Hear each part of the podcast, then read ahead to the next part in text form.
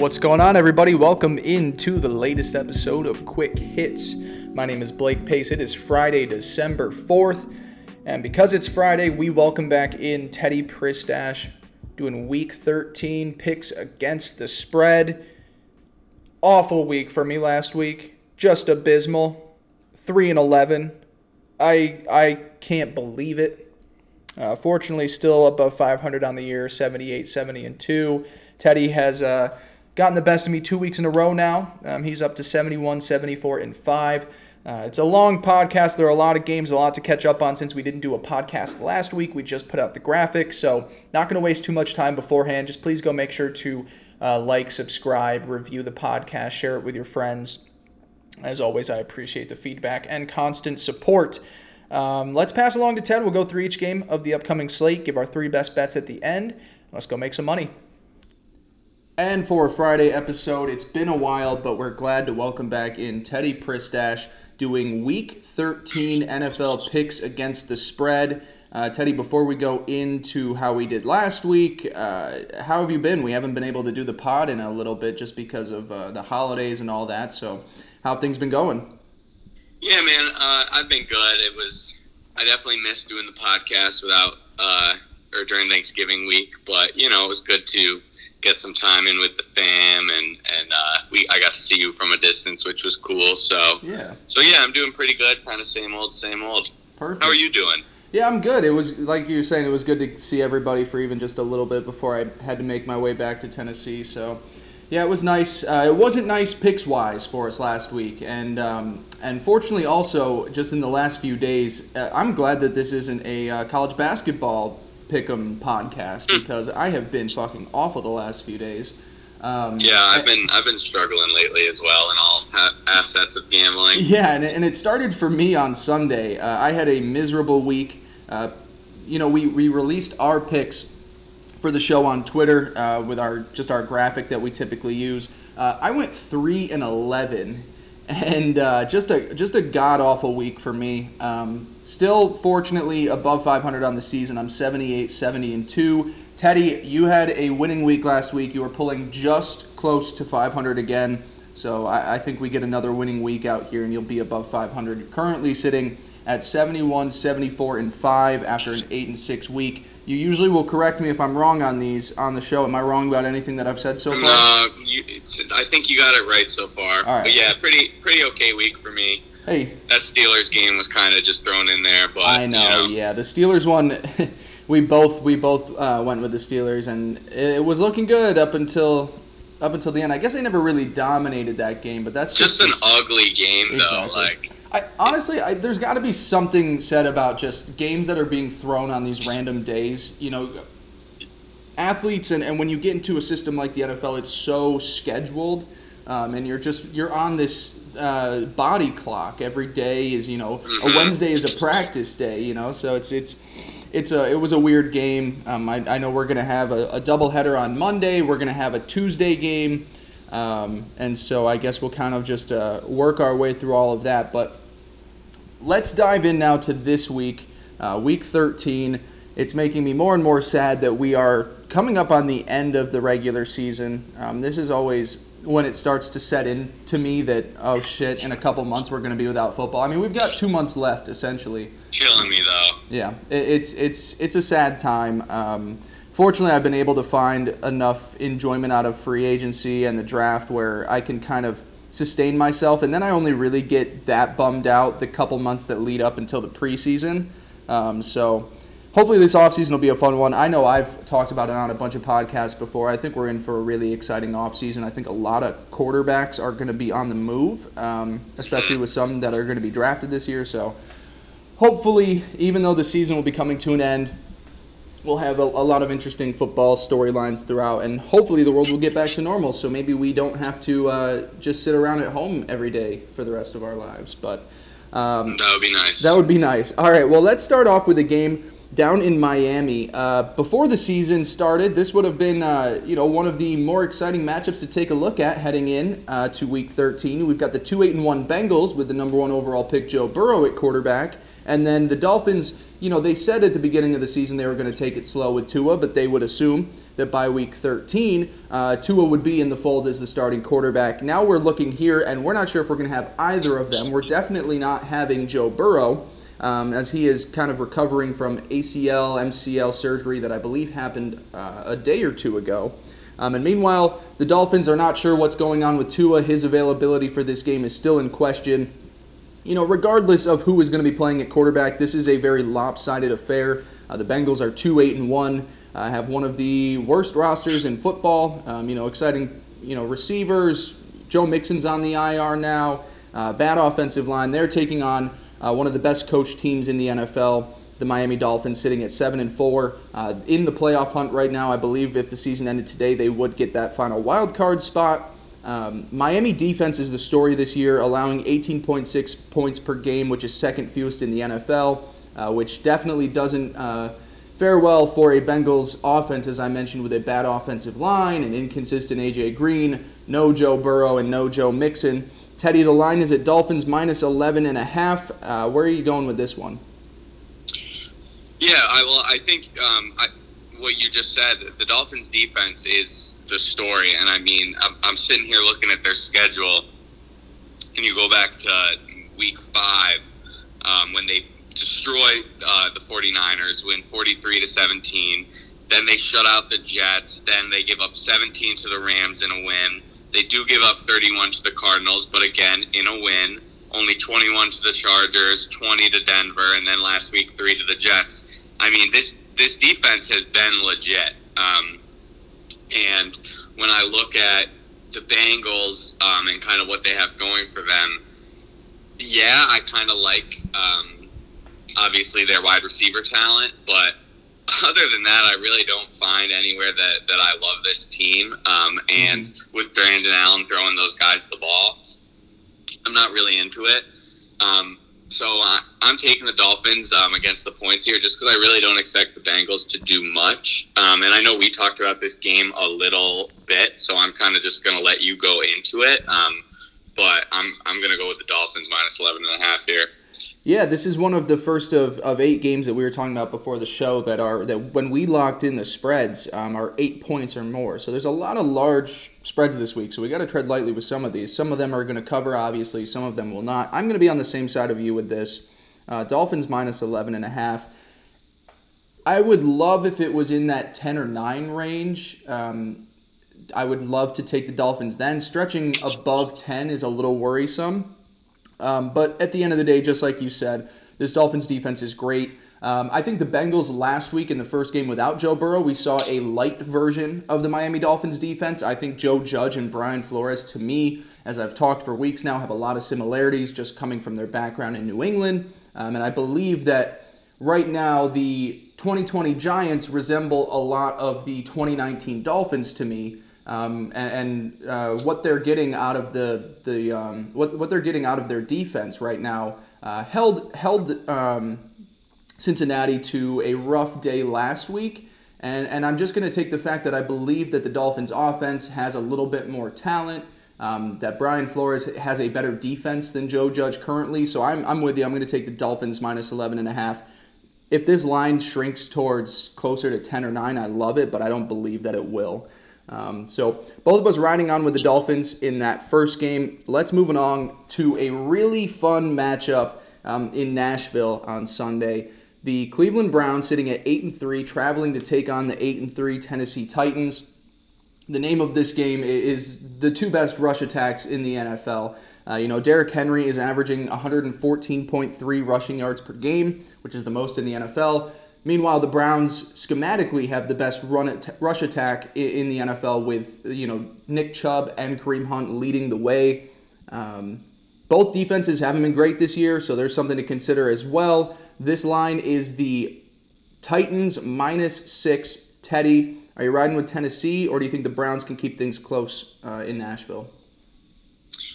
Yeah, this is a, a, a, really interesting game. I'm really excited for this game. Um, I definitely it, it's the highest over under total of the day, which kind of scares me when you're when you're putting the Browns in that game. But uh, yeah, it should be fun, and, and we'll see what they can get done. Um, definitely, like you were saying, the, the way that both teams want to win these games is with their run game and with their defense. Um, and I, I do think that if the um, if both teams were able to play to those strengths, then I would take the Browns plus six here. I was definitely hoping for um, like a minus three for the Titans here, not all the way to 6 Mm-hmm. Um, but for me, what this game is really going to come down to, despite what they want to do, which is run, um, these these are two bad pass defenses, or at least not great pass defenses. And I really think that it's going to come down to who can throw the ball more and um, and kind of win the game through the air, which will then obviously in turn open up that run game more. Um, I mean, you look, the Browns have allowed almost 250 passing yards a game, and that includes these last couple weeks with their like terrible weather games. The Titans allow like 270 passing yards a game. Um, so, so I do think this game is going to come down to who can who can score more through the air, and I think the Titans are the team who can do that. I think they can just make more plays. Um, Baker's kind of left with Jarvis Landry and Rashad Higgins and a couple guys who, yeah, they're good, but they're nothing special. I'd rather put my money with AJ Brown and Corey Davis and and Jonnu Smith and even some of these backup tight ends who've been getting involved in the game plan. So so I'm gonna go with the Titans minus six. I definitely was hoping it would be a little a little closer, like a minus three, minus four, but but I'm still gonna ride with the Titans. I agree with a lot of what you were saying. Um, I, I, am on the flip side. I'm going to go with the Browns plus six here. I do believe the Titans still win this one. I think it's going to be a very close game. Um, both of these defenses are not good, you know, and and that needs to be, um, you know, taken into consideration because both of these teams sitting at eight and three, phenomenal seasons so far, but both of them have yet to really impress me on defense. You know, the Titans have had you know a, a bunch of injuries, so you know we could say okay maybe they get back healthy. They'll figure things out. The Browns have been letting even just bad teams all year hang around them. Most recently, the Jaguars ended up being a two point game with them. Um, one note that you were saying, I, I locked in the over of, of 54 earlier in the week. I believe right now when we locked in these picks, it was 53 and a half.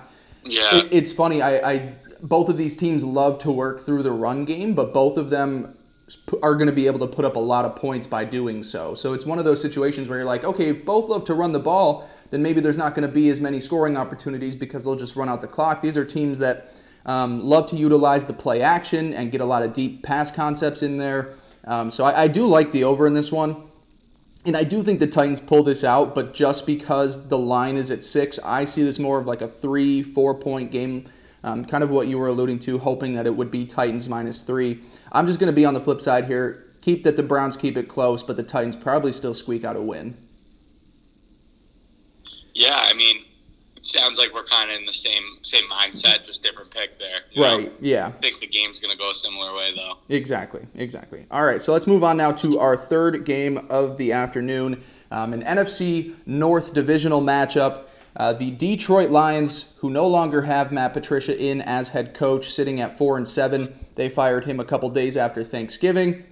They are traveling to take on the five and six Chicago Bears. Uh, Bears, the story of their season started five and one. Now we're sitting at five and six. Um, Chicago has won five straight games versus Detroit. I believe that would mean all of those were in the Matt Patricia era. So Matt Nagy has beaten up on Matt Patricia, but no longer there. Uh, the Lions, or sorry, excuse me, the Bears are three point favorites at home.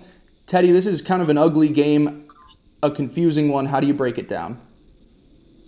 Yeah, um, I know that usually my strategy is to bet on the team who just fired their coach, Hmm.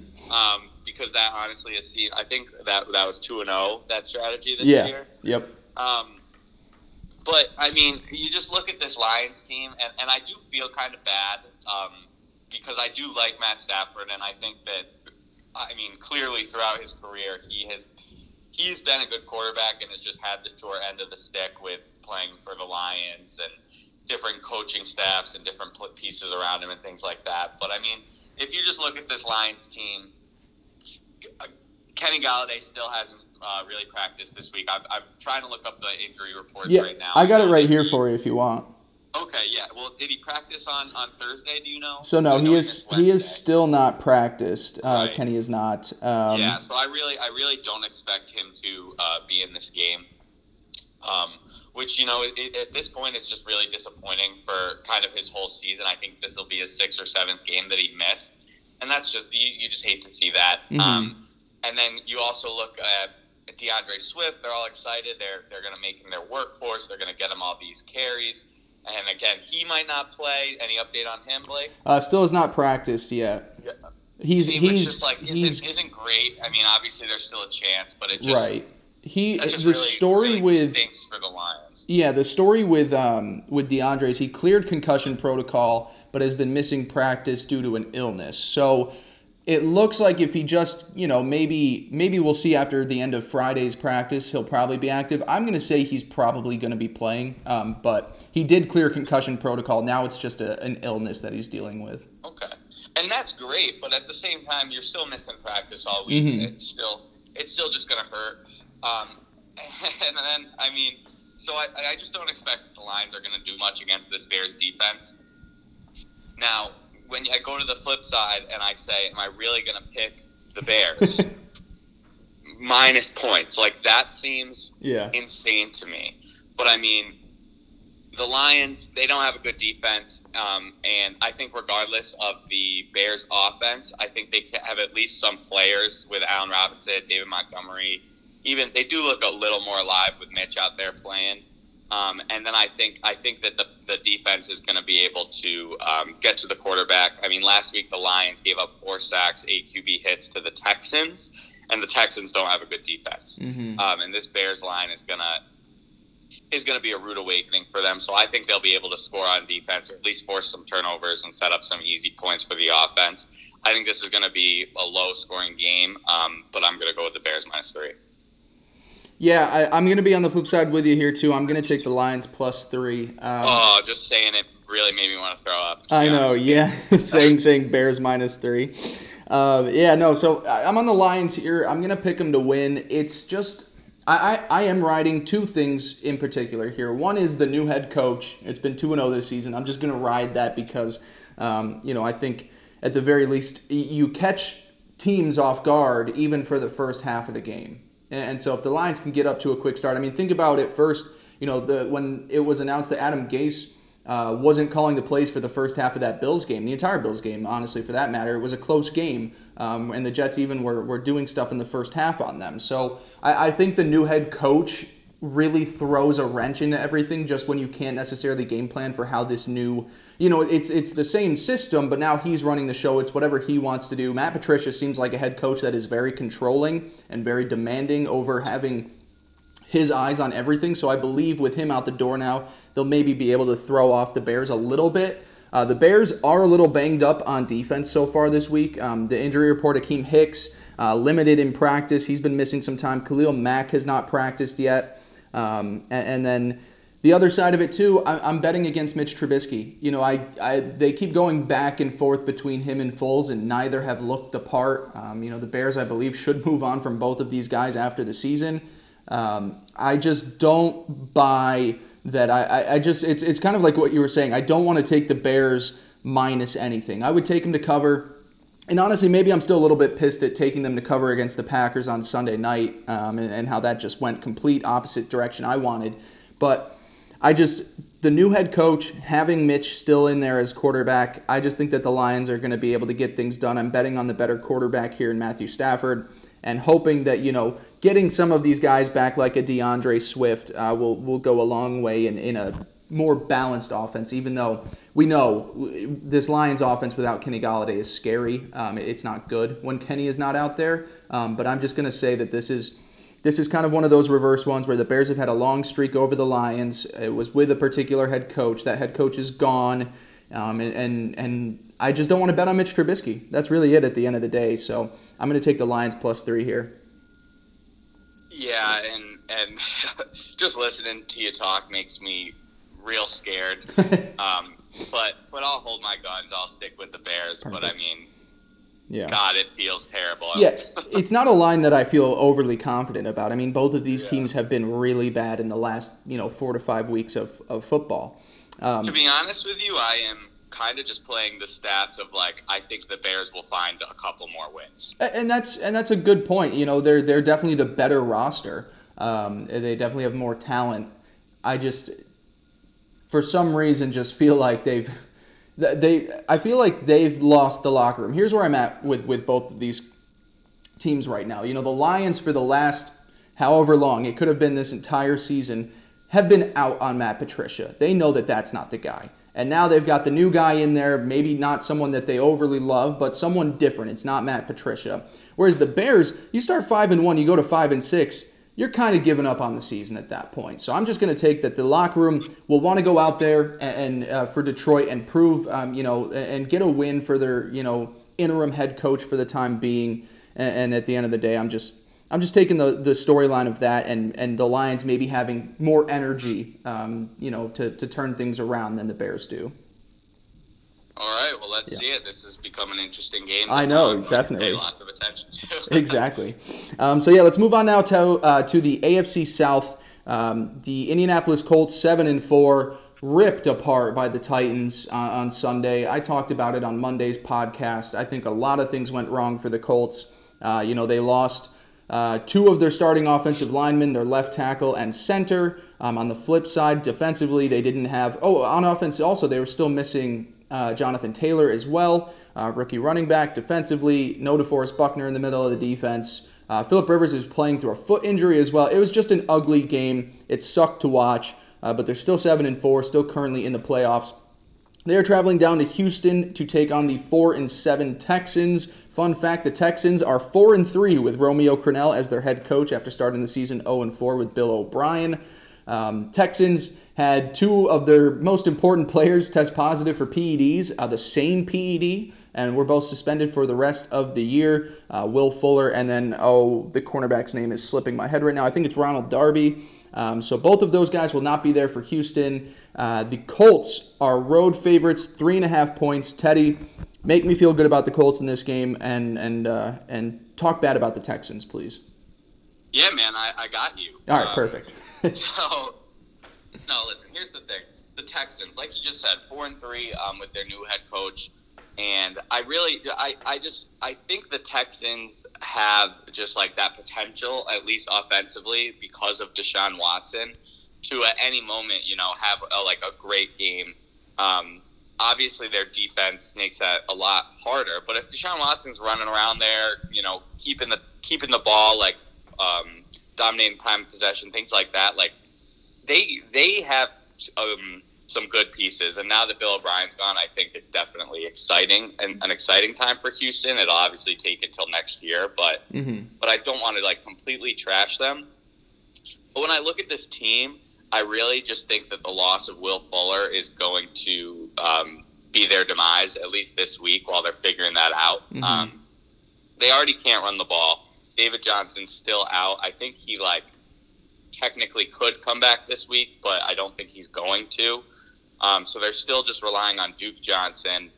Um, and now, without Will Fuller, they have no one who can really take the top off of defense. So I don't really see this Colts defense, who's been a great unit this year, being all that challenged. I mean, mm-hmm. obviously they're going to have to play. Um, they're going to have to worry about Deshaun Watson, but I think they'll be able to focus on him without really having to worry about any like Duke Johnson or anyone on the run game. And then you look, and this passing game is essentially just Cooks and Keke Coutee, who was like a fourth or fifth string going into this year. You know? Yeah. So to me, I mean, this is just pretty simple. I think that the Colts yeah, their losses have kind of come in inopportune times, but at the end of the day, they're still seven and four. Um, they've still only lost. Throw out that first game to Jacksonville. They've lost to Cleveland, Baltimore, Tennessee, who have all been pretty good teams this year. So right. I'm not panicking on the Colts. I think they are what they are. Um, and I think what they are is a good team who's a lot better than the Texans. And with the Texans and this Will Fuller news and how they're going to have to readjust their offense, I just I, I, I, see the Colts being able to take care of it. Um, I think they're simply a better team, so I like the minus three and a half here. But I'm just going to throw out here again, buy that half a point Yes. because even last week Last with week. the Chiefs, um, Yeah. maybe a couple others, you buy that half point, it's going to save you money. You know, you don't want to lose whatever you're betting ten dollars, twenty dollars, fifty dollars. You don't want to lose that much just because you didn't buy a half point. Yeah. So, um, Whenever those happen, point, but I like the Colts here. Yeah, whenever those happen, I always think of you because you always preach it on this podcast. The Chiefs one was uh, obviously the most recent example where that one just uh, was a soul crushing way to end if you didn't take the half point. Um, Yeah, well, and it, and it's just like it's it's it's every week for sure. And and for me, what I do is if I see a line with a half point, I just buy it. And then it's like even if I just hit on one of those, that's twenty extra dollars that I'm not losing. That Right. then is paying off all of those. You know what I'm saying? So like, Yeah. it's just very simple, and I really want to stress that like this is a way that you can minimize your losses and hopefully maximize your winnings you know and that's the Right. point of this podcast so i just i really want to want to focus that for the listeners Yeah, smart betting advice with Teddy Pristash. I, I completely agree with you. Um, here, here's my quick analysis on the game. Uh, I'm, I'm going to take the Colts minus three and a half. I, I, I hammered it. I hammered it earlier in the week at two and a half, right when it was announced Will Fuller was going to be suspended. Um, I don't have up what the live line is right now. I'm assuming it's going to keep growing as we get closer to Sunday.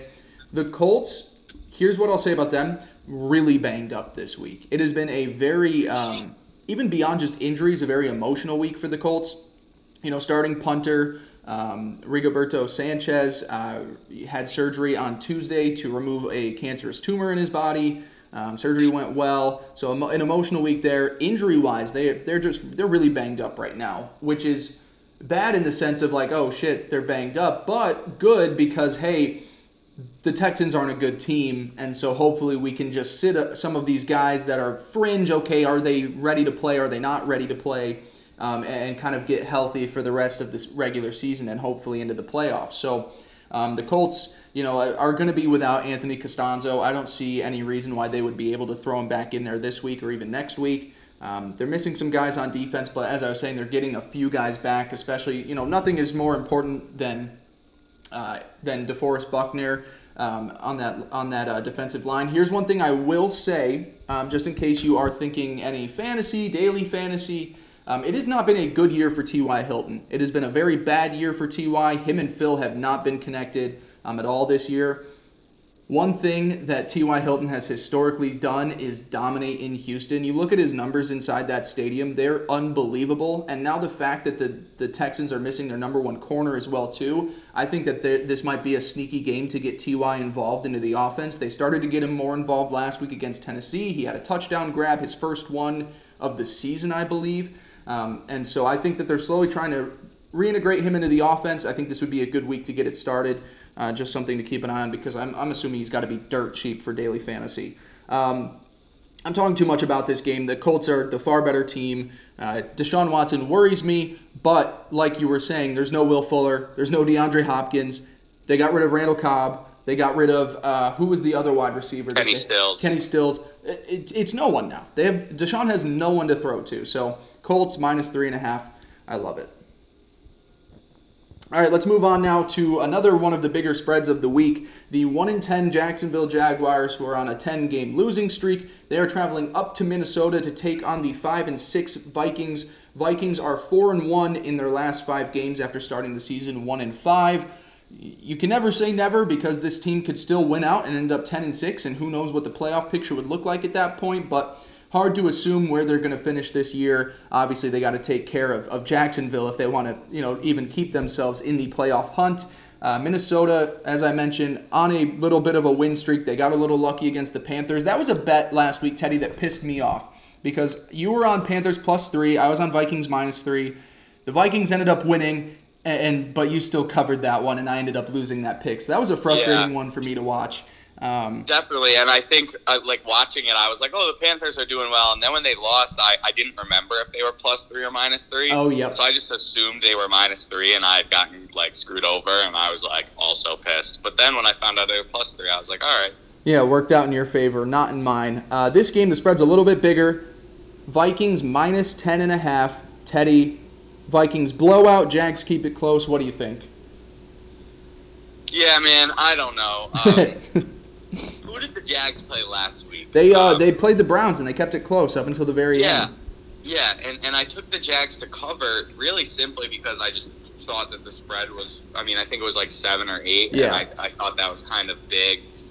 Um, I don't know, man, but for me, I think that when you look at this Vikings team, I just they they have a lot of just great pieces. You know, I mean, Kirk Cousins been playing well enough. I mean, Mhm. obviously they bounced back this season um, to get to five and six.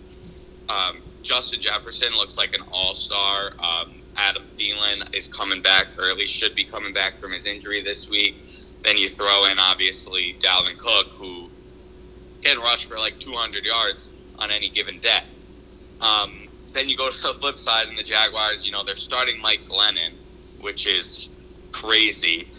Um, and and you know, I think they really, I really just think the Jags are trying to beat out the Jets for for Trevor Lawrence. I think that's what their game plan is, or else Gardner Minshew would be in these games. Um, Hmm. so I don't know. I'm definitely scared of the points, but I'm just going to take the Vikings. I, I like the way their offense is moving. Um, as I say it, though, I definitely think the Vikings are due for kind of like a, a terrible game. So who knows? It could be this game, and maybe they'll win, but but keep it close. Um, so I don't love it, but I just I don't really know where I see the Jaguars scoring, um, and I'm just going to stick with the Vikings. Yeah, I'm gonna be. Oh, oh, these big spreads, Dude, dude. they suck. They suck. I'm on the flip side with you here. I'm on I'm on Jags plus ten and a half.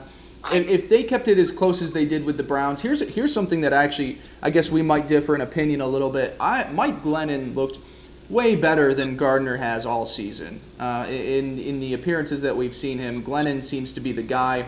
Um, of course, the Jaguars fired their general manager. They're letting Doug Marrone coach out the rest of this season. Uh, Doug's coaching for his job, obviously. Um, and, and, you know, yes, they are, you know, just one or two outcomes away from having that number one overall pick. Uh, but I still think even if they're they finish number two, they'll take Justin Fields. They won't look back. The Gardner Minshew project didn't work. He's he's done. You know what was so funny at the beginning of the season where it was. Uh, if you if you used your first round draft pick on Gardner, there was like a Bud Light sponsorship, and if you if you took part in that and you drafted Gardner Minshew in in your first round, I'm sorry, I feel bad for For you. fantasy, you mean? Yeah, for oh sorry, yeah, for fantasy. That's so funny. Yeah, they had a What, you got, partnership- like one free beer. Yeah, no, it was like yeah, if you if you won the championship after drafting Gardner in your first round, you won like this huge amount of like Bud Light sweepstakes thing, but obviously that's not going to happen. Um, for for these teams, Dalvin Cook is limited in practice, but you expect him to play. Um, Adam Thielen, as you said, coming back from the COVID nineteen list, wasn't able to play last week. The bang, the Jaguars are very banged up, but I think just because it, we talked about this in the in uh, one of the earlier games, the Browns Titans. This is another game where we've got two of the better rush attacks in football. Um, of course, with uh, Dalvin Cook and the Vikings, and then James Robinson with the Jaguars. Uh, the Vikings they're on a little bit of a roll, but they've looked ugly in doing so. They barely beat the Panthers. They lost to the Cowboys the week before. I don't think that they should be double digit favorites above anybody, so I'm going to take the Jags with the points. Vikings win still, maybe by six or seven, but I think to win by 11 is just too much for me. Yeah, yeah, Yeah. God, All right, these Ted. spreads are just mean. Yeah, let's talk about another mean one. Let's talk about your New York football Jets. Uh, they are taking on hosting the Las Vegas Raiders. Raiders with the most frustrating game last week against Atlanta. Um, that just comes with, I guess, betting on Atlanta or betting against Atlanta. They'll always try and screw you over. Um, they're, they're the Berm- the Bermuda Triangle of, of, of NFL bets. You never know what's what's going to happen there. Um, so the Raiders obviously playing pissed off this week, frustrated with their performance last week as they're trying to stay in the playoff picture. Um, and you know, as of now, they've fallen out because of teams coming on pot like the uh, like the Dolphins and the Browns of that nature. Um, so they are traveling to take on the 0-11 Jets. The Jets have allowed 284 passing yards per game this season, which is third most in the NFL. Hopefully, the Raiders will like to get their pass attack going. Of course, Darren Waller getting Henry Ruggs and Agholor involved as well. Jets, they're just they're they're, they're coaching along for that 0-16 season, trying to get Trevor Lawrence so they can can Adam Gase and, and really start anew here um, up in New York. The Raiders are road eight point favorites. Teddy, are you siding with the Jets here? We've been betting on the Jets the last few weeks. I, have I've bet on them to cover twice now. Um, I think it's gone in my favor a couple of times. Um, we didn't bet on them, of course, with the Dolphins, and that ended up playing in our favor as well too. But how, how do you see them, uh, you know, faring against a a good but inconsistent Raiders team? Yeah. Um, so before I dive into this game, I do just want to talk about the Jets for a second. Yeah. Um, last week, the Jets' offense reached an all-time low, which I Hmm. feel like we say every week. Yeah. But then somehow they they just continue.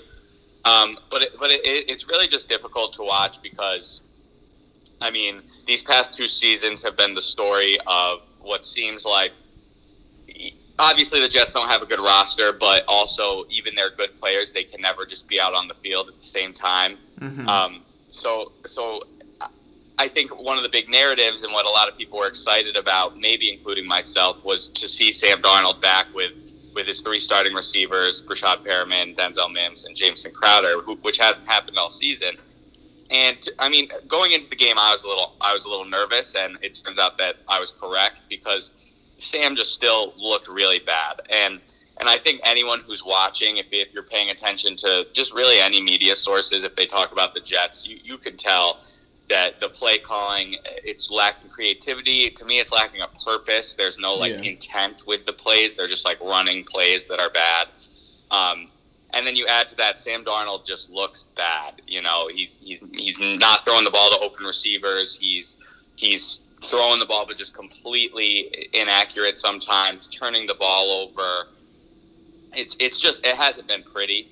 Um, and I, I hope that Sam can get it together on another team, um, but but it just really has not looked good for him this season.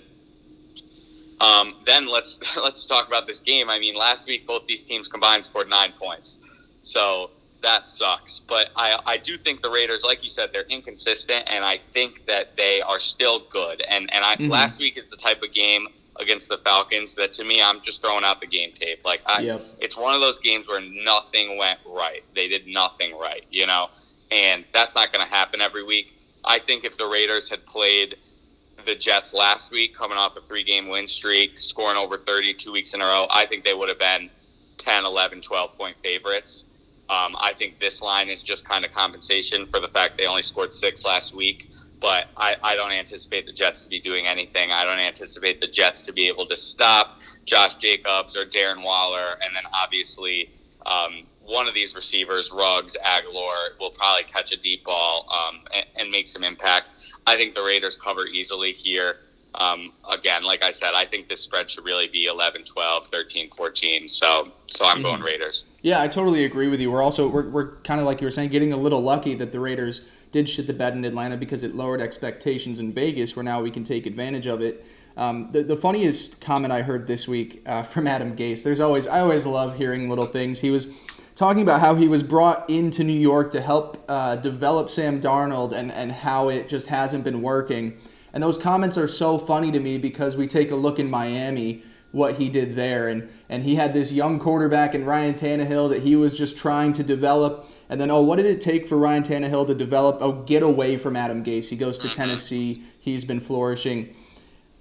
Sam could be in a very similar situation next year. He's a he's a, a great person. I hope that he can turn his NFL career around once he's removed from Adam Gase. Um, so, uh, yeah, I don't have much to add on from what you were saying. The Jets are a very bad football team, one of the worst we've seen this decade. Uh, the Raiders shit the bed last week. They're going to want to put up a lot of points again to get everybody talking about them. Um, Jon Gruden, I think, is just going to pour it on here. So I'm with you. Raiders minus eight, lock it in. Yeah, and let me just go off a little bit more. But you like you talk about Ryan Tannehill getting away from Gase, and that's the way it's it's been with all of those like Dolphins players. I mean, you look at Kenyan Drake, who, who Yeah. obviously has kind of struggled to, to stay healthy these past two years, but when he is available, looks great, you know. And then you look at a guy like DeVante Parker, who who was drafted in in these high rounds. I, I don't know exactly which round, but he's drafted near the top of the draft to be this stud. And then a couple years into his season, into his career, people are burying him, you know, leaving Right. him for dead.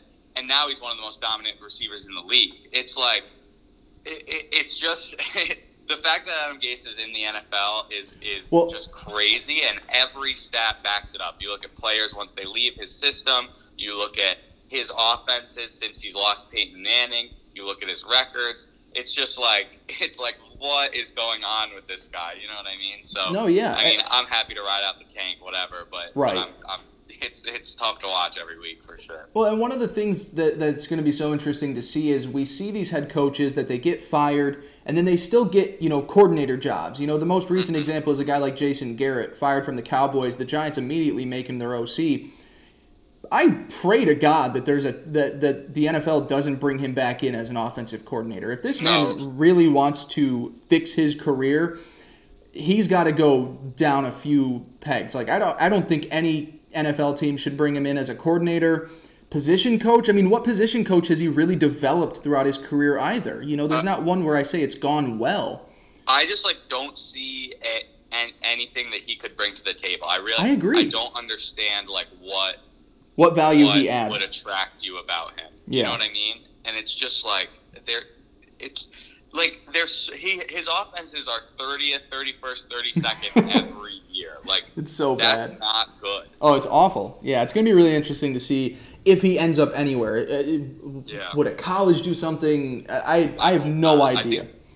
If you follow Jets beat reporters, they're always saying he should be banned from football fields. that would be that should be hilarious. I I hope that he, a team doesn't make the mistake of bringing him back in somewhere, but um, let's let's not bash on him for too long. Let's move along now to the next games. We've we've we've we've really crucified Adam Gase over the last year on this podcast, and Yeah, well, I'm a Jets fan, and I'd be down to start a new podcast just called "Fuck Adam Gase." Fuck Adam we Gase. could- we can just talk about Adam Gase, that would be hilarious. We just like and then also him. talk about. Let's just throw out Syracuse basketball is so good this year. All right, move on. Wow. All right. I, I disagree there, but uh, let's move along. Let's talk about the NFC South for a little bit. Uh, we've got the nine and two New Orleans Saints, uh, win streak wise, hottest team in football. Um, they are they are rolling. Uh, still have Taysom Hill at quarterback. They're traveling to Atlanta to take on the four and seven Falcons, who we were just talking about blew out the Raiders. Um, a week before that, they had kept things, uh, you know, they had a game against uh, New Orleans that didn't go their way, so they're facing off again. Uh, the story to me isn't the Saints' offense; it's their defense. They've allowed one offensive touchdown since Week Nine. Very impressive by the uh, by the Saints defense to keep teams out of the end zone. They got a few guys back from injury that's been helping out. You know, a guy on the front line like Marcus Davenport helping. Uh, but Atlanta did seem to find something last week, albeit a very lopsided affair. Uh, the Saints are two and a half point favorites on the road. This is a scary line, Teddy. This is a game I don't feel confident about. Where do you see it? Yeah, I mean, I have been looking at this game a lot, um, and I'm also not confident because it's the Falcons. Right. Um, and, and obviously anything can happen. But but Blake, do you remember what the uh, Falcons spread was two weeks ago? yeah, let me check. It was. Yeah, all right, you um, check and I'll talk. Yeah, talk, it was Saints minus four. Okay, okay, and they and, and they covered that obviously. Mhm. Um, and then last week we have the Saints, and both of us kind of rode Denver simply because it was plus 16 points. Um, and I don't think we anticipated Denver's offense to be as inept as it was, which I Uh, guess we probably should have we known should've, with yeah. not a real quarterback playing. That's pretty important. Yeah. But for me, I, I, I don't know, man. Obviously, the Falcons play with Moxie. They can do anything um, and and surprise anyone. But I just I, I I don't think that the Saints should only be a two and a half point favorite. Um, it- wh- while I'm saying that, at the same time, I'm still scared to take that line. Um, so I am going to pick the Saints here. Um, Sean Payton is just like been. I think this is one of his best coaching performances. I mean, you look at these last seven or these last two years, they've played seven games without Drew Brees and are seven and zero Mhm. and seven and zero against the spread. Yeah. Like that's wild, you know. So so what I think I'm gonna do, the money line is is at minus 150 right now. I think I'm just gonna take that and, and ride with the Saints and just hope they can win. Um, but I am gonna take Saints minus two and a half here for the for the podcast, and it's interesting because, like I said, I think that the spread should be bigger, but I'm still just like very nervous about this game. I've just been looking at it, thinking about taking it, and I haven't pulled the trigger yet. Mm-hmm. But but I, I do think I'm going to pull on Saints money line. I just think they're better than the Falcons, and I think that they they want to continue to dominate. Yeah. By the way, almost like every pick, like as I'm saying it, I think about changing my mind. So this yeah. has been a crazy. This, this week is a very confusing one. I will say there are a lot of lines that I second guessed as well. Um, with this one, I'm on the flip side of, of you. I, I'm taking the Falcons plus two and a half. Simply uh, a flip of the coin here, saying that I believe that the Saints at some point are going to have to stop rolling teams. Yeah. Um, I, I think one thing to consider we two weeks ago was the first time we saw Taysom Hill as a full time quarterback for the New Orleans Saints. And it wasn't pretty, but they got the win. Then the following week against Denver, Taysom Hill was really bad in that game. Really bad. Like, so bad. And, it was just because, as you were saying, the Broncos actually had one of the worst quarterback situations in the history of the NFL that they couldn't get things going. So I am sort of selling on now that the Falcons had a week to see, or have had two weeks now to see what the offense will look like with Taysom Hill. Um, and I'm just going to take the fact that I think the Falcons offense will be able to put up some points. I think maybe they've got things rolling a little bit now after that win last week. I'm just, it, it's, I don't feel confident about it, but I'm flipping the coin and saying that I think the Falcons are going to end up winning this one. And the Saints, I'm just saying that at some point it's got to stop rolling. At some point, you're not going to go undefeated without Drew Brees mm-hmm. forever. And I'm just picking this to be the game where it, it, it you know, goes in the favor of Atlanta. God, what a week, man! Yeah. I'm like, And- and it's not getting any better. It's These- not getting any these better. Picks have been crazy. We've we've still got a lot of games as we move down the line that I'm very terrified about. So, um, speaking of one of those, really interesting game uh, for the NFC West here. As I'm slowly pulling it up on my computer, here we go. So we've got the seven and four LA Rams. Ted, I'm getting a little feedback on your end. I don't know if you have any. Mm, I'll try to fix it. Okay, gotcha. So, um, so just to talk about this game a little bit, the Rams coming into this one seven and four. Uh, really frustrating loss for them last week against the 49ers. Um, the 49ers, I guess, now four games in a row over the Rams. This I, I, I'm chalking that game up to just Kyle Shanahan right now knows how to defend Sean McVay, and I also want to take Robert Saleh knows how to uh, dominate Sean McVay's offense. I, that's just what I'm chalking it up to at this point. I'm just saying that kind of like Brian Flores owns Sean McVay, I think that Robert Saleh, who is going to be Ted, I, I'm predicting it officially on this podcast. He'll be the next head coach for the Detroit Lions. Uh, grew up in Detroit, hottest head coaching candidate. I think he would love to go back there. Went to college in Michigan putting it right out there. He's going to be the next head coach for the Lions. Um, Yeah, he is going. like. They, they just I'm chalking that game up as to they just they know how to defend Sean McVay. Um, the Rams seven and four, still in the wild card spots. They are taking on the Arizona Cardinals, who are sitting at six and five. Still, if the season ended today, would be in the playoffs. But as I said all year, I think they really benefited from a strong first half of their schedule. Now it's getting a little bit more complicated, and the losses are starting to pile up a little bit. The Rams are 6 0 against Arizona in the Sean McVay era dating back to 2017, and they open up as three point road favorites. Teddy, what's your breakdown on this one? Yeah. Um, so last week, obviously, like you said, Rams lost to the um, what are their names? 49ers. The 49ers. Yeah. Um, and, and yeah, I agree. I have it right here. I McVay, they're four and zero against the Niners. These or zero and four against the Niners. I think he just loses to Shanahan, and I'm I'm I'm just I'm not going to let that scare me away from the Rams team here. Right. Um, and then when you look at the Cardinals, um, I think you have it exactly right. They started five and two, um, and now they're really getting into that meat of their schedule. That like these like good teams that you you've been talking about since week one, um, and they're one one hail mary like prayer of a play away from being on a four game losing streak. You know Yeah. and I still do like the Cardinals, but I just don't think that their defense is is playing up to par, and then the offense still is kind of just um, figuring it out. They, they they haven't. I mean, they scored 17 last week against New England, 21 the week before that against Seattle. You would you would hope that they would with Kyler and DeAndre and even Kenyan Drake and Chase Edmonds, you would be hoping that they um, they would be able to score more points. Now, granted, they are getting a little healthier with Kenyan Drake coming back and things like that, but for me, I just think that I think that the Cardinals are what they are, and I think that you have it exactly right that this part of the season is kind of just going to crush them.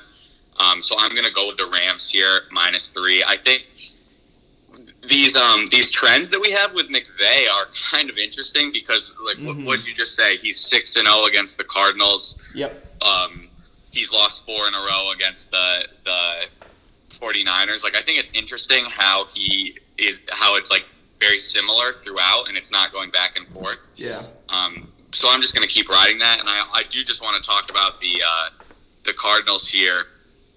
They have to play the Rams twice the Giants, the Eagles, and the 49ers.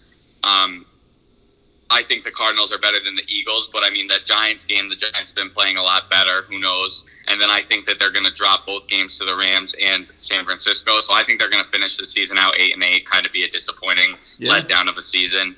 Um, so yeah, I'm riding the Rams. I'm kind of off the Cardinals at this point of the season. Yeah, no, I'm, I'm with you. Taking Rams minus three.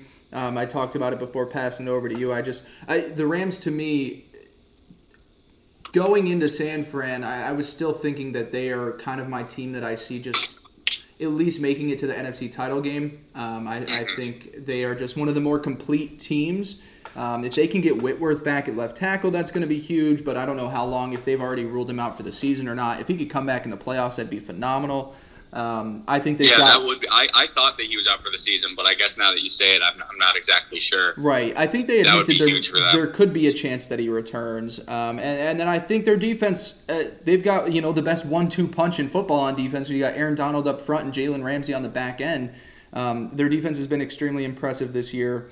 Um, I think that they'll be able to, like you said, take care of the Cardinals pretty easily. I'm going to take a minus three. Um, and yeah, both of these teams I think are, are trending in opposite directions right now. I think the Rams are just about to start getting hot. Um, and I think the Cardinals are, are, like you said, probably in that eight and eight, maybe nine and seven range, which could still get them in the playoffs. You know, the NFC playoff picture isn't as uh, deep as the AFC is right now. So the Cardinals nine and seven, eight and eight might still be able to make it in, especially with that extra wild card spot. So could still be a playoff team, but definitely won't be as uh, impressive of a stretch after how hot they started off the season. Um, but glad to see us both on the Rams there. Uh, moving on now to the other team uh, that is in the uh, NFC West, the Seattle Seahawks. They are hosting the New York Football Giants. Seahawks eight and three, Giants four and seven. Seattle has won four straight games against the Giants. They are ten point favorites at home. Teddy, you know that I love the Giants. Um, I know that you love the Seahawks. So break this one down for me. Yeah, um, and and I do know that you love the Giants, and and I was riding with you, and I was enjoying it because they have they have just played great. Their defense has played a lot better. Mm-hmm. Um, they've been doing what they need to do to win, but it is Daniel Jones is going to be out, correct? Uh, yeah, yep. Yeah. So so that I think is going to hurt them. I mean, Colt McCoy didn't look like the worst ever, but mm-hmm. it, it's just the new quarterback has hasn't seen the field in a long time. I, I don't have a lot of confidence in that. Um, and I do. I really want to talk about the Seahawks because, as you know, I love the Seahawks. Early in the season, they were my Super Bowl pick, um, which is kind of I haven't felt as confident in. They started five and zero. Oh, then after coming off their bye, they lost three of four. But I really think it's important. The defense is getting a lot healthier. Um, I mean, people love to, my Jets fans on Twitter love to uh, come after Jamal Adams, and, and I do too. They, they want to strut their stuff and act like this has been like some trade that we like. We like tricked them into trading for Jamal Adams. Like Jamal Adams is really good, and he really helps this Seahawks defense. And you saw that last game. Um, He's the best pass rusher. Some other guys who've come back and, and are healthy, and that defense is playing a lot better. They were the worst defense in history at the beginning of the year, and they're playing a lot better. Um, and then I also you look at the offense, and the offense had their struggles too. And I think what they were kind of struggling with is this whole balance of running the football and letting Russ cook. And when Chris Carson and Carlos Hyde were both out, it was really hard for them to do that, and mm-hmm. and it was easy for teams to kind of just um, like bring a pass rush and and get to Russ and force mistakes. And I just don't think they're going to be able to do that the same with Carson. Carson played limited snaps last week, but looked really good. Was making a lot of plays, and and Carlos Hyde is just a great. They're just a great one-two punch. Mm-hmm. Um, so I really think the Seahawks are going to. Um, are just going to keep it rolling. I think this is where they're going to find a groove in the season. They got the Giants, the Jets, and um, the football team coming up. Um, so I think they're going to go on a little roll here. Um, and I'm going to go with them minus 10. I just, I, I, I don't see the Giants doing anything, especially without Daniel Jones. And I see the Seahawks rolling. How dare you? How dare you shit on my Giants like that? I'm I'm on the flip side. I just think ten is too many points. Um, so you, you were talking about the defense, and I, I I just have to disagree just because they haven't been playing good teams when they've been quote unquote on this roll. Um, you know, I, I think that you know the Eagles are not a good offense at all, and that was too close of a game. The Seahawks, to me, just they can't really. I, am going to pull up their schedule now to see the last time or the the amount of times that they've like dominated a team. Um, so let me just pull this up real quick because I just I don't buy, and that's the thing that's going to piss me off the most is because you were saying look at their schedule. They've got the Giants this week, the Jets, and then the Washington Football Team. Um, so they're going to go and they're going to say, okay, this defense has figured it out. But those are some of the worst offenses in football. So, you know, I, I think, you know, 17 to the Eagles, they only won by six. The Cardinals divisional game, Rams divisional game. Um, so, you know, they've they've been allowing under 30 points for three weeks in a row now. But I just don't see this being that big of a blowout. I think that the Giants are better than the Eagles, and I think the Eagles, albeit a very surprising late cover, I think that game was way too close for me to have confidence in this Seahawks defense. And I think that the Giants are way better coached. I, I think just uh, from a schematic standpoint and just a, a people buying into the system point, I think they're way better, uh, way more, um, way better coached than Doug Pederson has his Eagles team going. Um, I still think the Seahawks are going to win this one. I'll be honest, I probably am just for shits and giggles going to put a little bit on the Giants money line here just for fun. Um, but I do think that the Giants are going to keep it within single digits and. Surprisingly, even without Daniel Jones, I feel pretty good about it. I the last time that we saw Colt McCoy in Washington, it wasn't that bad, um, and so I, I don't I don't necessarily love the talent that's going to be around him, and obviously Daniel Jones is an upgrade. But I think that I think that people are. I, I think right now the public is too high on the Seahawks for me still. Um, and I think they're still too low on the Giants. So I'm, I'm just going to take the Giants to maybe lose by six or seven here. Yeah, I don't know, man. Uh, I do just want to say we have four games that are double-digit point spreads. Yep. And I have picked the favorite on three of those four. Yeah, we haven't so, gotten to the fourth yet, so. So number one, that sucks. And number two, we got the Chiefs Broncos coming up. That's Chiefs minus 13 and a half. I'm just gonna tease that because I know that all the listeners are dying to know if I'm gonna go four and zero oh or if I'm gonna if I'm gonna uh, change it up. So, yeah, so far games I'll give you that pick. Yeah, so far I've only picked the Dolphins as the favorite by double digits to win. So we will see on that one. God, um, I hate football. Yeah, really, really uh, frustrating line to take a look at with this next one. We've got the New England Patriots traveling out west to take on the Los Angeles Chargers. Patriots five and six. They get the win over the Cardinals. The Patriots, I don't know what the fuck to make out of them. They're they're extremely well coached. Bill Belichick is the goat. But the, the team looks bad. They just win ugly. That's what it is at this point. Cam has not been good. Um, you know, they've got guys that have just been massive disappointments on offense in N'Keal Harry and Sony Michel. Meanwhile, they've had other guys step up like Jakobi Meyers and, uh, oh, Harris. What's his first name? Damien Harris. Harris step up. But it, it's just been ugly. There hasn't been a win for the Patriots where I say, okay, they looked really good in that game. They always just win ugly or they lose. Um, and they're traveling out west to take on the LA Chargers. Uh, New England is averaging 20.8 points per game this season, which is the fewest since 2000. This line, when we locked it in, was Patriots minus one. I've seen somewhere now where it's Chargers minus one. You saw it where it was a pick 'em game. Super confusing game. I'm excited to hear your thoughts on it. Yeah, man. Um, this Patriots this Patriots team has been an interesting one for sure. Um, but I think, I mean, going back to to the beginning of the season, I think that I have just had more confidence in this Patriots team to turn it around than you have. Mm-hmm. Um, and I, I really do just think like it comes down to the coaching of, of Bill Belichick. And yeah, like every week I say, "Wow, could Cam Newton be playing worse, Yeah. like throwing the ball?" like he he every stat line that I see is like six of fifteen for thirty yards and a pick, but then he's they're still like winning the game. Like I think last week he had two interceptions, no touchdowns, but then with with his running ability and and just the ugliness of the game, they're still able to win. Um, for me, I just think the Patriots are just going to be able to to keep that up at least against the bad teams. And the Chargers have just continued to lose games.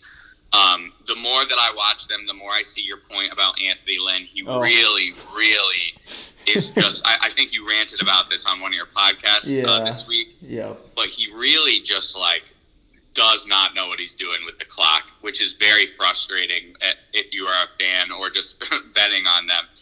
Um, and I just I, I, I do think that Anthony Lynn is a good coach, but I think he's just a bad fit and maybe just needs to be like a defensive coordinator or something like that. I don't know. Um, but but I just I, I like the Patriots. I think that Bill Belichick is going to be able to to continue to win these ugly games. Mhm. And I also just want to talk for a sec about this whole like Brady versus Belichick thing that Yeah. obviously will happen until until they are both retired. hmm Um, but but Bruce Arians said the other day that like they call the pl- plays that Brady likes, which I don't know how much I buy that. But if that's the case, that's definitely an interesting like change of of dynamic for what's going on in uh, Tampa Bay. And then I think you turn around and you look at what I remember is a lot of times Bill Belichick would kind of force Tom Brady to do things that maybe he didn't necessarily want to do, but then that would still in turn lead to wins. Which who knows? Maybe I'm just getting a little too deep, but I, I just do think it's interesting, and I think that regardless of whether it's whether they won all those championships because of Brady or because of Belichick, Belichick is the greatest coach we've ever seen Yep. um, at least in our lifetime. And minus one against the Chargers, that's just that's that's too easy for me. So Right. But wasn't give me it all the Patriots. wasn't it too easy to take the Patriots over the Texans too? I, I don't really think so, but you know what was easy for me was taking the Patriots over the Ravens. Like Yeah. like some of these teams who can like put up points and have explosive offenses, like that's where I get nervous.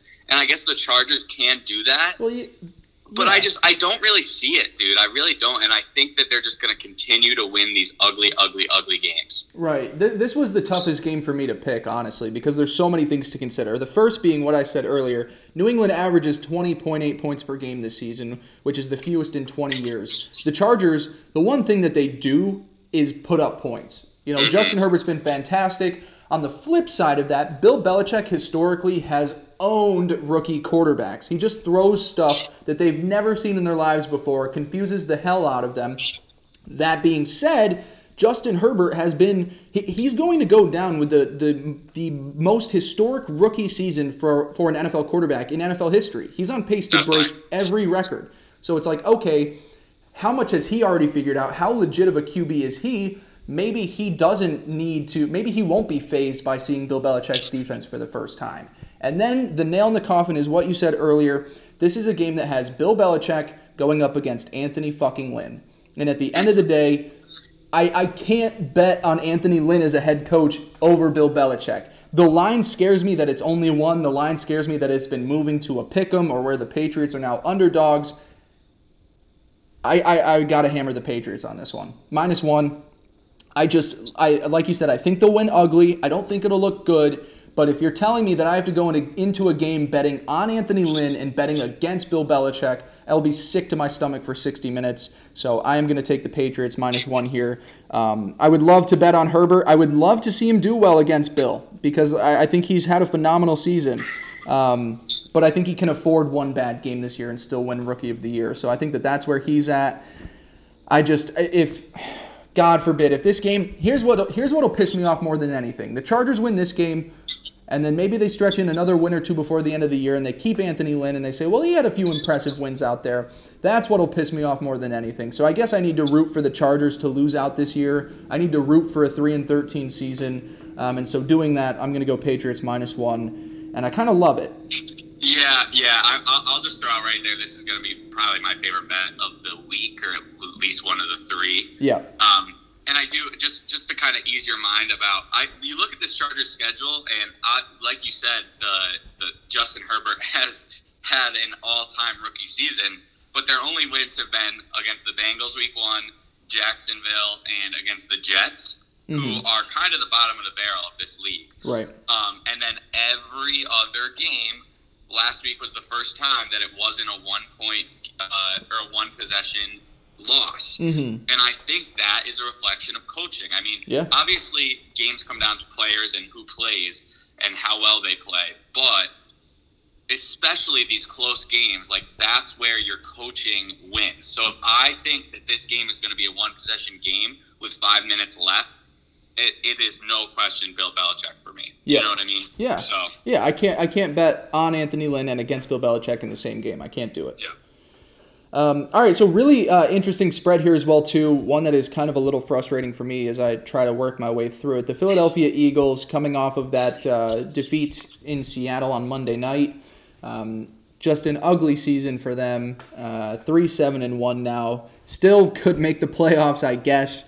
Uh, but it, it, looks pretty rough in, in Philly right now. They're traveling to take on the Green Bay Packers, who are eight and three. They just destroyed Chicago in the first half of that game. I know the Bears were able to put up some points in the second half, but that was because the Packers uh, took their foot off the gas. Um, the Packers are eight point favorites. Green Bay is 11 and 2 at home going back to 2019, which is the best win percentage in the league during that span. Eight points is a lot, but the Eagles are bad and the Packers are good. Teddy, what do you think? Yeah. Let me ask you, Blake, what do you think I'm going to pick? You're going to pick the Packers. Yeah, you want to know why? Because I hate the Eagles. I think they are the worst. And I think, well, really, I think that Carson Wentz is the worst, which is unfortunate because I do feel bad for the guy. And I can't even imagine what I would do if I had like an MVP season, led my team to the playoffs, like, and playing so great, and then get injured, and then the backup wins the Super Bowl. Like, I would not even know what to do. But I don't like Carson Wentz. I don't think Doug Pederson is a great coach. I their offensive line is so banged up that they can't use their best player, which is Miles Sanders. So I think he had like six carries last week or five carries, Yeah. like minuscule amount of touches. Plus, you throw in. I mean, yeah, he did have like three or four drops, but but it's just I don't I don't see any way that this Eagles team is is good at all. Um, and the Packers, their defense is weak against the run, but again, you're they're playing against the B team, maybe the C team of this of this offensive line. Mm-hmm. Um, so I just think the Packers are going to dominate this game. Minus eight, sure, maybe it's a trap. Maybe maybe the Eagles find a way to cover here, but there's just absolutely zero chance I would bet on the Eagles. And honestly, there's a slim chance I would bet against the Packers. So I like this at minus eight. Yeah, this was I I, it, I spent too much time thinking about this one, um, and I kind of just ended up with with the same thought process that you did. The the thing that just worries about the Packers is, you know, they lose they win by four against the Jaguars at home. They lose to the Colts by three on the road.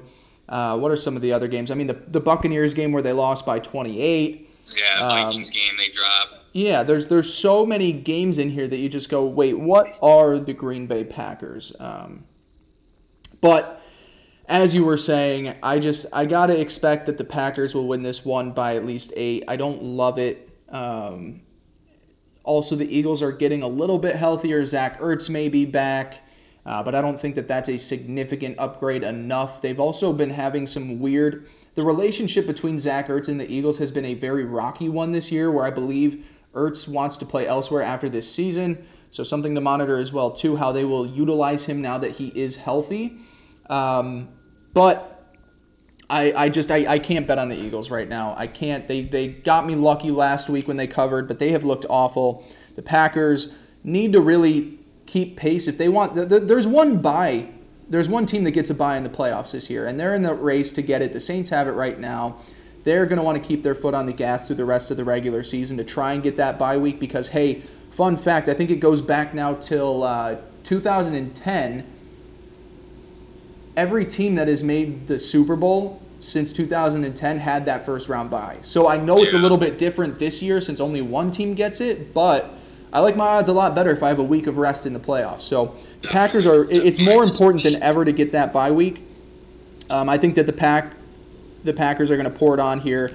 I'm going to take a minus eight. There was a little bit of time where I was thinking Eagles would cover just because they're that frustrating team that shouldn't be hanging around and somehow you know keeps it close. But I'm just I'm going to go with the uh, I'm going to go with the Packers here, just like you are. Yeah, and and I, I just I think this is a good opportunity, especially we got the Chiefs game coming up next. Yeah. Um, but I think this is that point of the season. What are we in week twelve, week thirteen? Yeah, Um, so like these these teams, sure, every team's going to lose games. Every team is going to show us things that that worry us. Every team is going to be inconsistent at times. But now is this time to like really okay, guys. Like we we we kind of know who we are. We know who these other teams are, and we really gotta like lock in and and start getting this thing rolling if we wanna if we wanna have a real chance. You know, because like momentum is everything. Um, and that again, that first round bye is obviously so important. So for me, for a lot of these teams that we're kind of worried about, like take the Seahawks for example, take maybe um, like the Rams, maybe even the Saints. Like a lot of these teams, it's going to be really important for them to get their get get things together and kind of put to rest those those things that they're worried about, or at least attempt to. Um, and with teams like the Packers, who are led by veteran leadership, with Aaron Rodgers, who's one, one of not or one of the best, if not the best, like pure talent quarterbacks ever. I, I just think that these are going to be the teams that you can rely on to to do that, and especially when you're taking up against a bad team. I just think I think this is the kind of uh, the point of the season where I feel more confident in bets like this. Of Yeah. course, who knows? Maybe that'll bite me in the ass, but Right. But this this is this time for these these good teams who are a little inconsistent to really show us who they are. Yeah, hey Ted, just real quick because I, I find this very interesting. You said on the big spreads that you've so far taken all the double digit ones. Uh, look a little bit further into those details. You haven't picked an underdog yet. Oh God, this again. Yep. So we're here again. We've got four games left, so let's see how this one goes. You talked about it, double digits. The Denver Broncos, four and seven, traveling to take on the Kansas City Chiefs. The Chiefs have won ten straight games against Denver. They have also not they've lost one game since the middle of last regular season. Um, Ted, I don't know where you stand with me because to me, I, I hate to see it. Be, uh, injuries aside, to me, the season is over. There's one team that is just leaps and bounds ahead of everybody, in my opinion. I know we like to think of the NFL as way more competitive. To me, I think that you know the Chiefs are winning a lot of these games by single digits. I think they're not. I think they're taking their foot off the gas. You know that game against Tampa was a blowout. You know it was a blowout in the first half, so they kind of just were like, okay, well let's just hold it back a little bit. Yeah. I, I think that the Chiefs are just the far and away the best team in the league right now. Um, this game itself, as you mentioned, the, the Chiefs are 13 and a half point favorites, so we need the Chiefs to win by two touchdowns to cover. Your thoughts, Teddy? You've gone with three double digit favorites so far. How do you see this one going in Kansas City? Yeah, I, I, 13 and a half is a lot. Um, and especially, you are right with the way that these Chiefs have been playing. Um, that is kind of what they do. They, they, they get a big lead and it like feels like a blowout, and then they'll let the other team kind of climb back in and cover. Mm-hmm. Um, but but I do agree with you. I think I think that the the only way that the Chiefs don't win the Super Bowl this year is if they just like beat themselves one game. But I really don't even know. I mean, look at the playoffs last year. Like they're down by ten in every game, but no one has the firepower that they do. No one. And you know when they need points, they're gonna get them. Like it's it. Their offense is unbelievable, and that's why I just have to back them here. So I think I'm just gonna ride the favorites this week. Um, and again, this this is one of those spreads that's like it's so easy to get screwed over, but at the same time, I expect the Chiefs to just do what they do, which is just score and score and score. You know, Right. And I just don't really think the Broncos. I mean, yeah, they get their QBs back. Do, do you know who's the starter is going to be? Is it going to be Lock? yeah, yeah, they're gonna go to Lock. Okay, yeah, good. So, so yeah, and I mean, Drew Lock, is what it is. I don't know, man. I don't love this game just because 13 and a half is too big, but I just I have to ride the Chiefs. I just think they're so much better than every other team. Yeah, no, I agree with And you. let's just talk about Tyreek Hill, 203 Dude. yards in one quarter. Unbelievable, unbelievable. That that it's it, they've got so much. Um, it, it's it's so much fun to watch the Chiefs at this point. You- You feel bad for the opponents that they just because if even if you try and shut down Tyreek, then that opens up Travis Kelce, and if it you know if you try and shut down, you can't shut down both of them, but there's so many other options as well too. And then Mahomes is obviously um, historically going to go down as one of the greatest of all time. And yeah, and mix that with Andy Reid. Yeah. and his team. It- it's, it's, just it's not fair. It's not fair. And so, one thing that I was saying, a lot of teams have been hanging around the Chiefs, but also we got to take a look at the quality of those teams. So, last week it was the Buccaneers, good football team. The Raiders have beaten the Chiefs once and also lost by four. They're a good team that is still in the playoff hunt. The Bills kept it in single digits. Uh, the, let's see, the Chargers in week two only uh, lost by three, and then the Panthers are the other team that kept it close. Um, when the Broncos played the Chiefs the first time, it was 43 to 16. I just don't see a situation in which it doesn't go like that. Uh, so I'm just I'm I'm with you. I'm going to take the Chiefs here. I originally had written down the Broncos, but just thinking through it, the, the Chiefs aren't going to stop. And, and taking a look at how they went last time, um, you know the the Chiefs defense did well against the Broncos offense. Um, you know, really shut down Jerry Jeudy in that one. Hamler didn't have a big game. Uh, so yeah, I'm just gonna go another big victory for the Chiefs here. Um, so glad to see we're both on the side of that one. Ted, we got three games left. I'll be intrigued to see if you take an underdog in this one. Um, so let's move on now to the Washington football team, four and seven. Uh, looked really impressive against the Cowboys on Thanksgiving Day. This game was originally going to be Sunday, but they've moved it to uh, right? They've moved it to Monday, right? Yeah, it's Monday at 5 p.m. Um, they are taking on the Pittsburgh Steelers, who just had a narrow victory over the Ravens on Wednesday, um, which Wednesday football threw me for a loop. Like it, it, it was so weird watching an NFL Especially game. at 340. Oh, it, I, I was just like I was working still, and I was watching the. ga- It just it it felt weird. Um, Yeah. So the Washington football team traveling to Pittsburgh. Washington four and seven, Steelers eleven and zero. Ben Roethlisberger throughout his career four and zero against Washington.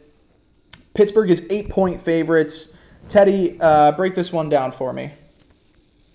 Yeah, I mean the the Steelers. I think like probably everyone who listens to this podcast, um, and really just sports fans in general, have probably all seen that that graphic on like Instagram or whatever Yeah. of the Steelers and, and their schedule that they've gone through to get to um, 11 and 0, which really has just been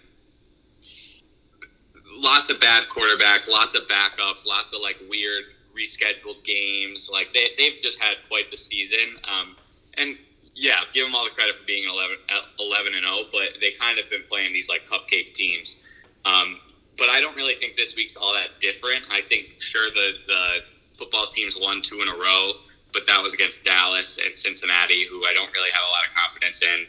Um, I think the Steelers they just have too many pieces on offense, and they just have uh, too good of a defense. So I'm going to ride with the Steelers minus eight. Wow. Of course, like Monday Night Football would be the uh, the time to blow it, but I don't know. I, I just I, I see him continuing to roll just because of the schedule. Maybe I'll pick against them next week. Um, whoever they play then. Oh, they got the Bills next, so they got a really Oh yeah, sure. really Bills fun matchup. Yeah, so Yeah, dude. I don't know what's wrong with me in the favorites this week. You got all I of them. like you like all of them. Well, perfect. So I, I'm on the flip side. I take Washington plus eight. I think that just looking through their schedule, one thing of note, this is by far the best pass rush that the Steelers offense is going to have to face. Big Ben took a couple of big shots uh, uh, against Baltimore. I, one thing that I, I I've been harping on them the entire season. They're the least impressive 11 and 0 team I think I've ever seen. I the the teams that they, they the between the schedule and then how close they've let some games stay. I like I get it. Mike Tomlin is one of those guys he doesn't care about blowouts. He just wants to win. He doesn't care about this team, you know, looking impressive or trap games. He just wants to win. He's a Super Bowl winning head coach. Big Ben is a two-time Super Bowl champ himself. So I, I don't want to say that this team is is like you know awful. They're a good football team, um, but I think eight points is too much against this pass rush. And I kind of am, am, flirting a little with the idea of liking Washington a, a, little bit, at least as they get closer to the divisional race. I'd say right now, if you had to give me one team to win the NFC East, I'd say the Giants. If you gave me the option to say two, I would probably say Washington would be next. I really love their front seven. Um, and, and, Alex I would Smith. definitely agree with that. I, I think they the Eagles and the, the Cowboys have just looked bad while which the is, other teams have been have been putting it together. Which is hilarious because if you think at the beginning of the season, everybody was saying, okay, well, it'll be the Cowboys or the Eagles. And right. now we've got these other two teams that I guess have been looking better um, than those two in the last few weeks. So um, I'm going to ride that Washington has some offensive momentum going. I don't think they're going to win, but I think this could be a, an ugly win for Pittsburgh, as we've seen them do several times this year. So I'm on the flip side. I take Washington plus eight, but I still like the Steelers to win. All right, so the. Uh, I'm stressed. Yeah, really. Uh, I'm interested to see where you go with this one. We got a real fun Monday night football game a lot of weird action on the line uh, since this opened up. The Buffalo Bills at eight and three are traveling out west to take on the uh, I guess we can call them the Arizona 49ers uh, for the time being. They'll be playing the rest of their regular season in Arizona for home games. Um, so the 49ers and the Bills facing off. Bills 8 and 3, 49ers 5 and 6. An impressive win for uh, the 49ers this past week over the Rams despite missing a lot of guys. Deebo Samuel is back. Brandon Aiyuk is back. So an exciting uh, time for their offensive weapons at the very least. Uh, fun fact about Buffalo: they've lost four straight games on Monday Night Football. I believe the most recent was when they fell to the Chiefs. I believe. I believe that was a Monday Night Football game. Yep. Um, and so uh, that game will be um, an interesting to wa- uh, one to watch here. We locked it in as the Bills minus one. I went to go bet this game yesterday, or I guess uh, it might have even been last night, and it had flipped to 49ers minus one. So a lot of action on this one, but we locked it in at Bills minus one. Um, Teddy, I, have got, uh, I'm seeing the public all over the 49ers here. How do you feel about this game? Yeah, I mean, the Bills have been a weird team this year. Mm-hmm. Um, and I mean, they're sitting at eight and three. Things have gone well, but I, it, really just like dissect their their schedule here for a second. They start four and zero. Oh. Um, I mean, all like good wins, uh, like close games, but good wins. Then they lost that COVID game on that Tuesday to Tennessee. Mm. Lost to Kansas City, which you know it's the Chiefs. Then they go to the Jets. They kind of underperform, still get the win. Go to the Patriots, kind of underperform, still get the win. Then they go to Seattle. Offense is dominating, but still give up 34 points drop one to Arizona because of a Hail Mary. And then last week was like the ugliest. Uh, oh. The ugliest 10 point win I've ever seen. You so know, because you look, oh, well, they won 27 17, but the, the, the, turnovers in that game, the end of the game, it was just, it was ugly, ugly, ugly. Um, but, but I really, I just still believe in them. And, and I mean, the 49ers have been this like frisky team who've been kind of like screwing me with all season. Um, they're injured, but they still are like winning some of these games and blah blah blah. I don't know, dude. I just think the Bills are better. Mm-hmm. I think that the 49ers have to deal with their injuries and I think of course coaching can help that, but the Bills are also a well-coached team and I'm hoping which is this is weird for me to say, but I'm hoping that the Bills can start to put together some like complete performances yeah. um, to finish the season and go into the playoffs strong. Um, so I'm, I'm going Bills minus one. I mean, the Bills would be on a five game winning streak if, if not for that Hail Mary against the Cardinals. Similar to how the Cardinals would be on a four game losing streak, the Bills would be on a winning streak. So I'm just going to take them to roll. I, I, I just I think they're a better team. I think you look at the quarterback situation for both teams. I just I, I like the Bills, man. Yeah, I like the Bills too. It's this is a as someone who just loves to watch great coaches go against each other.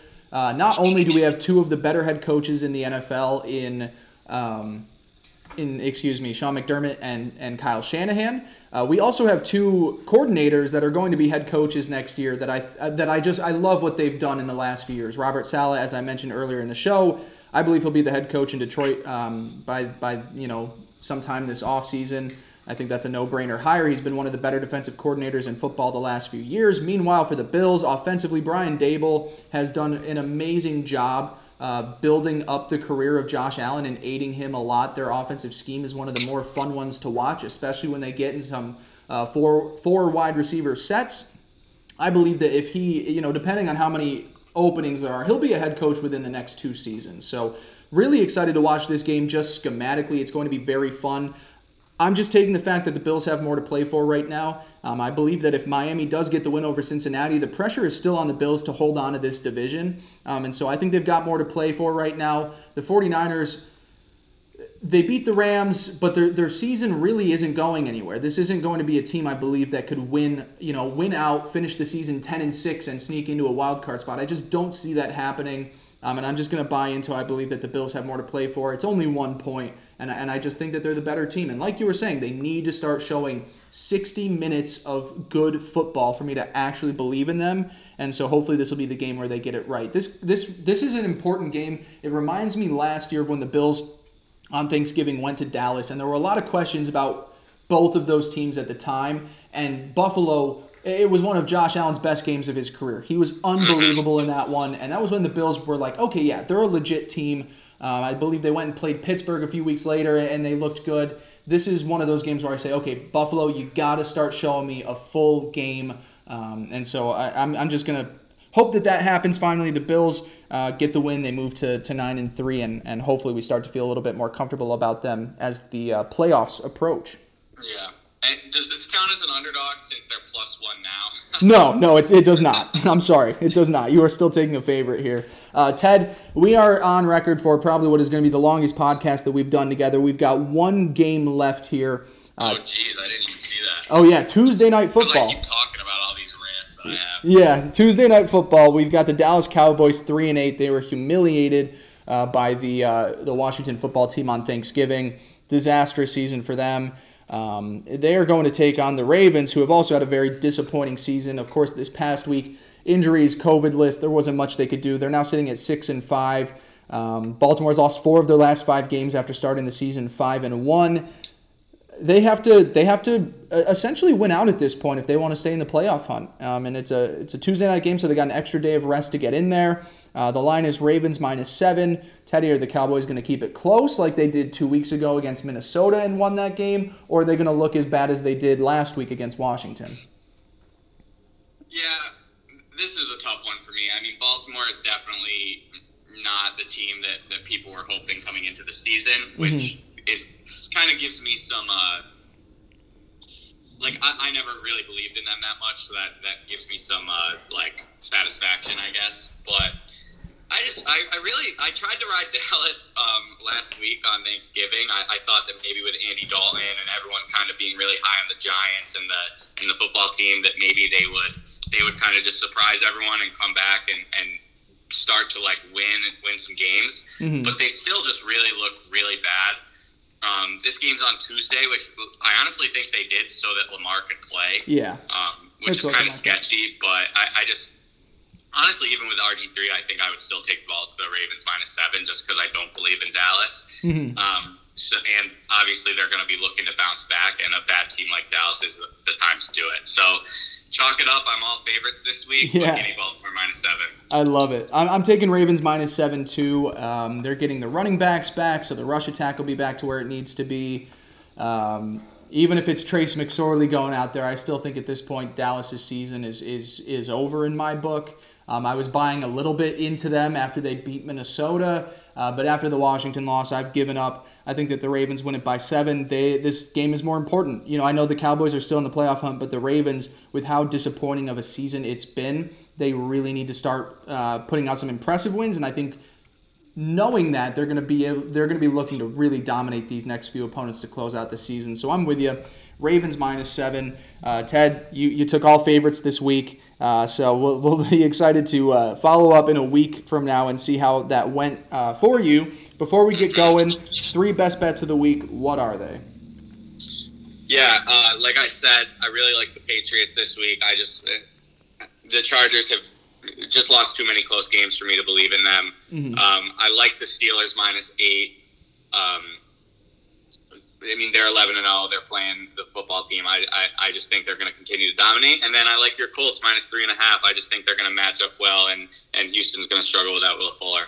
Nice, nice. We actually match up on uh, two of our best bets here. I'm with you on the Patriots minus one.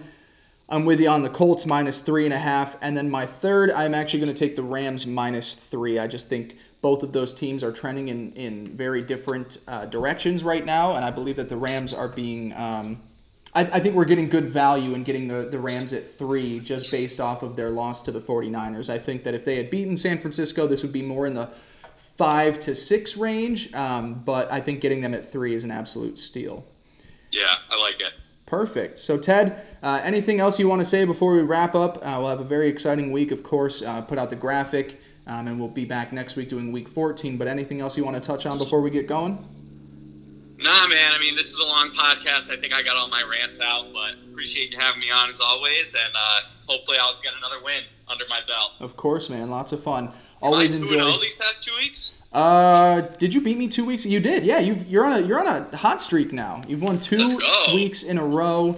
Um, dominated me last week. I, my three and eleven. Fortunately, still hold a what a. I, our ties are a little bit different since you weren't betting on the Jets for a while.